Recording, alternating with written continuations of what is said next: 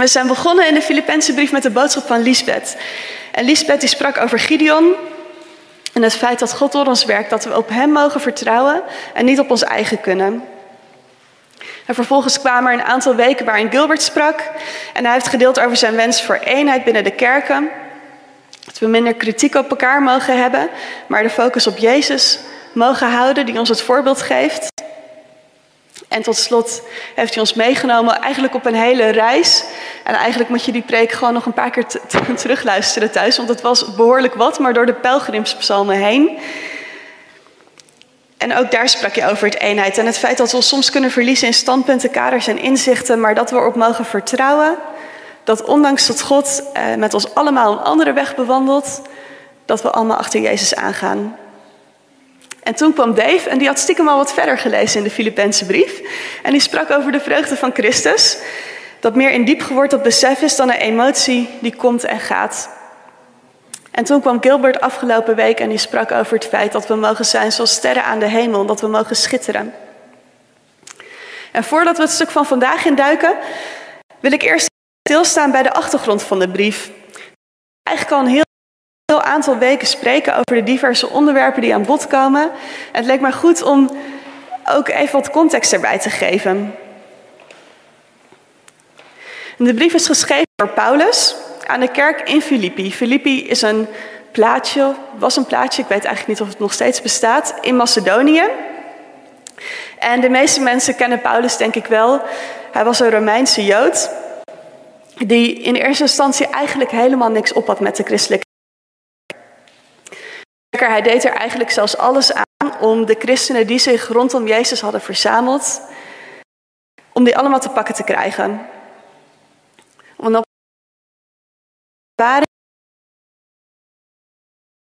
van de christenen uit die tijd. En hij draait eigenlijk 180 graden om. Van iemand die de christenen vervolgde, werd hij iemand die zijn uiterste best deed om het nieuws van Jezus juist te verspreiden. Door heel Europa door Midden-Azië. En hij deed het door allerlei tochten te ondernemen. En een van zijn eerste tochten, toen wilde hij naar Azië gaan. En ook daar was weer een bijzondere wending. Er staat dat ze plannen hadden gemaakt, dat ze die kant op wilden, maar dat de geest dit verhinderde. En hoe is onduidelijk, maar Paulus probeerde via allerlei omwegen alsnog in Azië te belanden.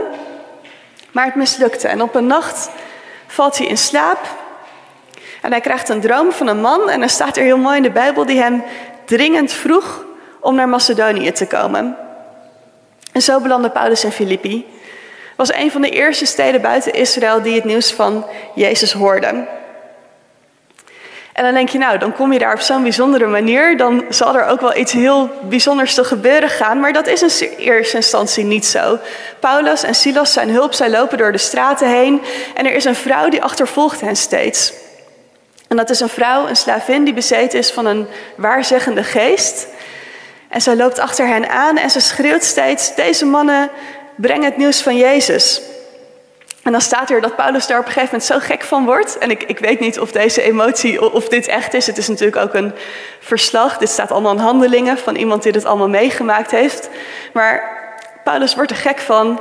Hij spreekt de geest aan en de slavin wordt bevrijd van de geest die zij in zich had. En dan denk je, nou, daar zullen de mensen blij mee zijn, maar eigenlijk het omgekeerde uh, gebeurde. Want deze slavin, zij wist de toekomst te voorspellen en zij bracht daarmee een heleboel geld op voor ja, mensen die om haar heen stonden. En die werden boos. Dus Paulus en Silas werden gevangen genomen. En ook daar, ze gedroegen zich niet als typische gevangenen. En dit is een heel bekend verhaal. Ze waren de hele avond, terwijl ze in die gevangenis zaten, God aan het prijzen, aan het loven. En dan vindt er een aardbeving plaats en alle deuren van de gevangenis schieten open. De ketenen waarmee de gevangenen vastzitten gaan open. En ik als de andere gevangenen overtuigd hebben dat ze in de cel moesten blijven zitten. Maar in elk geval blijft iedereen zitten waar hij zit. Op zichzelf genomen is dit eigenlijk al een heel bijzonder verhaal. En daar stopt het de gevangenbewaarder die komt zwaard mee heeft, omdat hij zichzelf van het leven wil beroven. Want ja, hij ziet zijn baan al aan en zei: nou, het kapitaal in Filippi kwamen vernietigen. En dan ontstond. Kijk maar, iedereen zit er nog. En hij komt tot geloof met zijn hele huisgezin. En dit is eigenlijk het begin van de kerk van Filippi.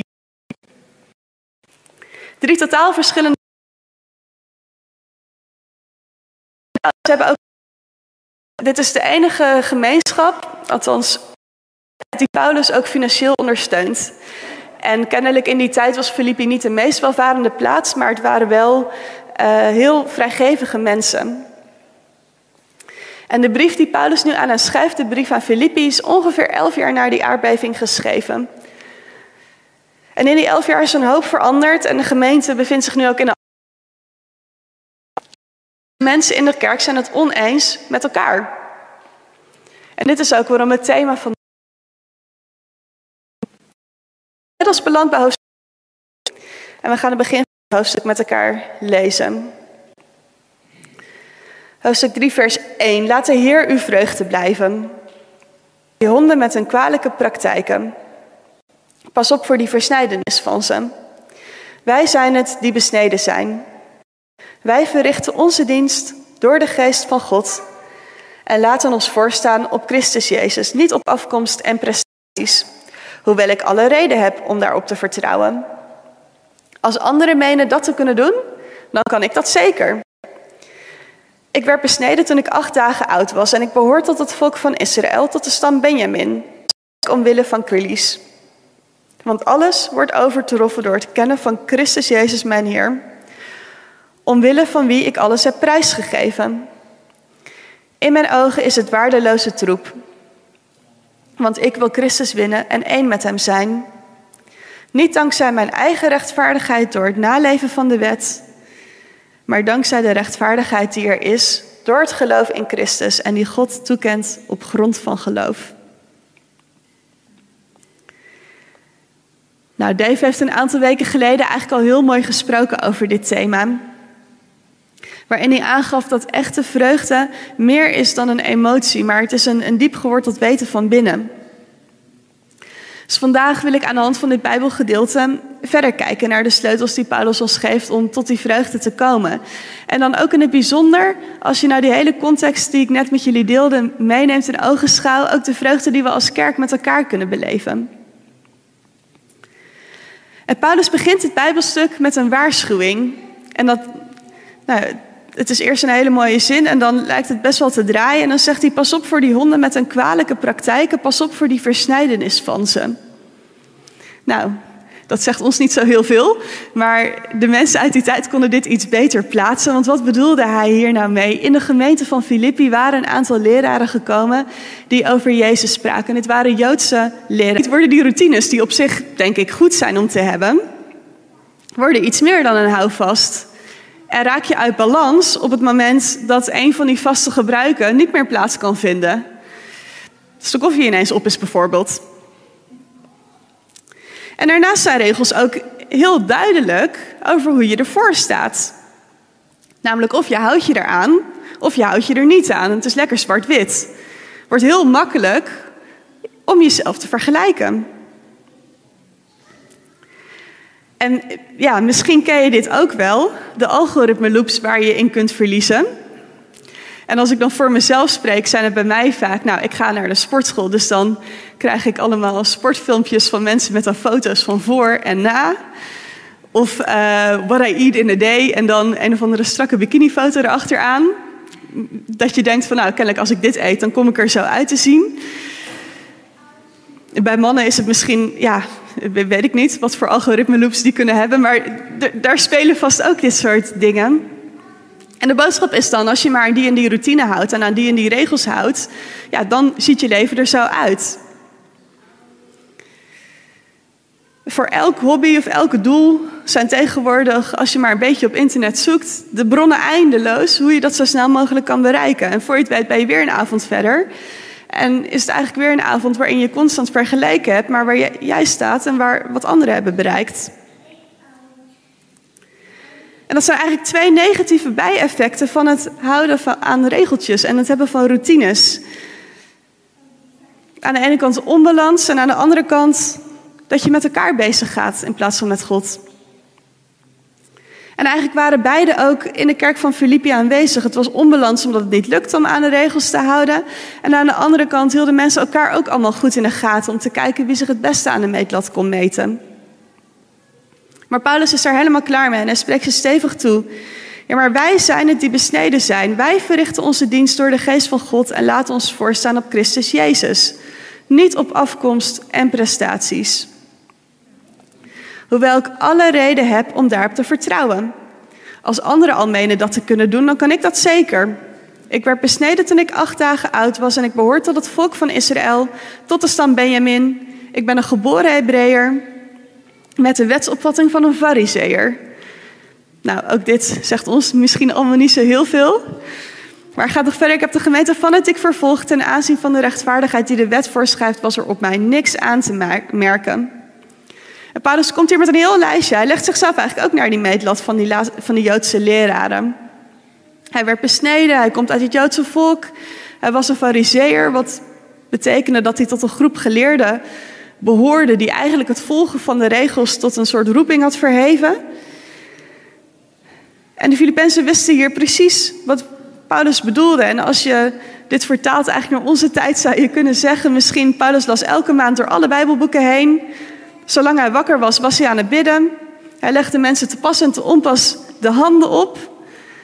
Al met al besluit Paulus, er was op hem niks aan te merken. Hij, hij was een super Jood, nu misschien wel een super christen. Maar Paulus is gelukkig ook mens genoeg om daarna aan te geven dat dit voor hem ook heel lang iets was waar hij trots op was. Waar hij, dat dit, hij beschouwde dit als winst.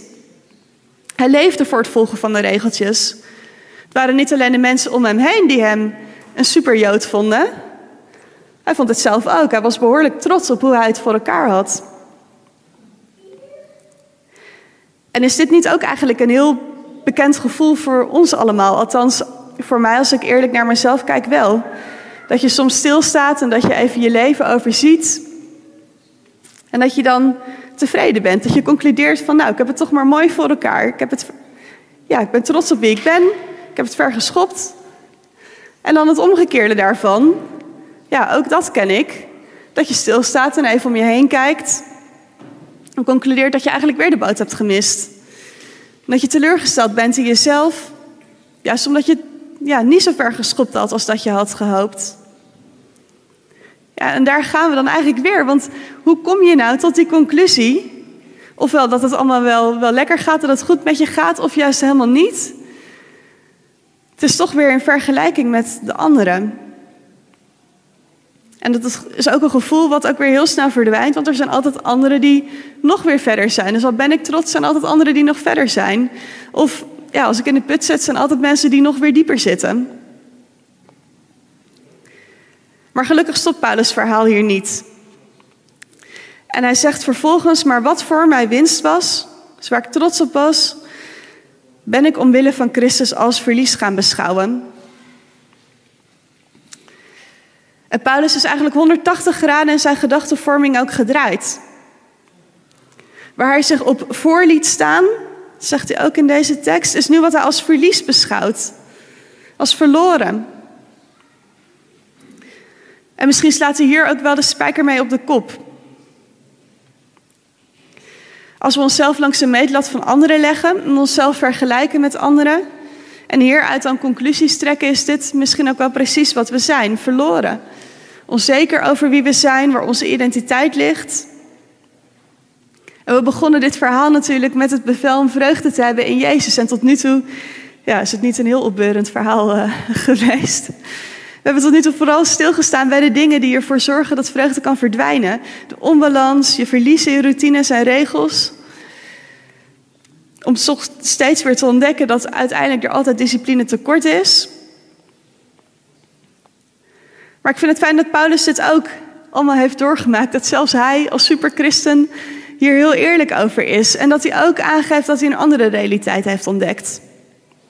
En hij zegt in vers 8. Sterker nog, alles beschouw ik als verlies, want alles wordt overtroffen door het kennen van Christus Jezus, mijn Heer, omwille van wie ik alles heb prijsgegeven.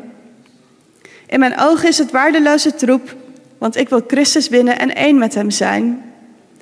Niet dankzij mijn eigen rechtvaardigheid door het naleven van de wet, maar dankzij de rechtvaardigheid die er is door het geloof in Christus en die God toekent op grond van geloof. En Paulus zegt hier eigenlijk, ik heb nog maar één doel in mijn leven. Dat is Christus kennen en één met hem. En met name het stuk dat erna komt, is denk ik een sleutel. Bot dat er de ouderwetse vertaling gewend bent, zegt hier eigenlijk, dit kan enkel wanneer je het zelf probeert te bereiken. Ziet hij geen fouten. Hij kijkt naar zijn schepping en ziet dat het zeer goed is. En we mogen erop vertrouwen dat alle dingen die we ooit verkeerd hebben gedaan, of nog steeds verkeerd dat hij door je aan het kruis. En daarom is het niet langer nodig om zelf heel hard te werken. En dit is één kant van de medaille. Het is niet om hard te werken. Maar de andere kant is dan ook meer trots kunnen zijn op het wel Daar heb ik Jezus voor nodig. En ik denk jullie allemaal, ook in de Bijbel staat, we zijn allemaal, we hebben allemaal Jezus nodig om tot God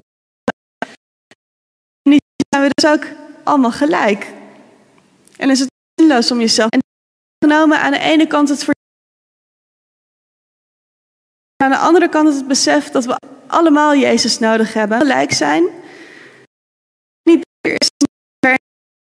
minder dan de een behandeling verdient. En ook iets voor mij echt persoonlijk. Het is eigenlijk heel grappig dat ik gisteren tegen Anneliese zei van ja, wat ben ik nou om hier iets te brengen? Terwijl ik aan de andere kant ja, iets deel over jezelf niet vergelijken met anderen. Dat is een boodschap voor mezelf, maar ik hoop dat jullie er ook allemaal iets, uh, iets aan gehad hebben. En dan, ja, dat we dan uiteindelijk ons allemaal kunnen verblijden in Jezus. En dat dat ons vandaag en deze hele week verder zal leiden. Laten we afsluiten nog met gebed.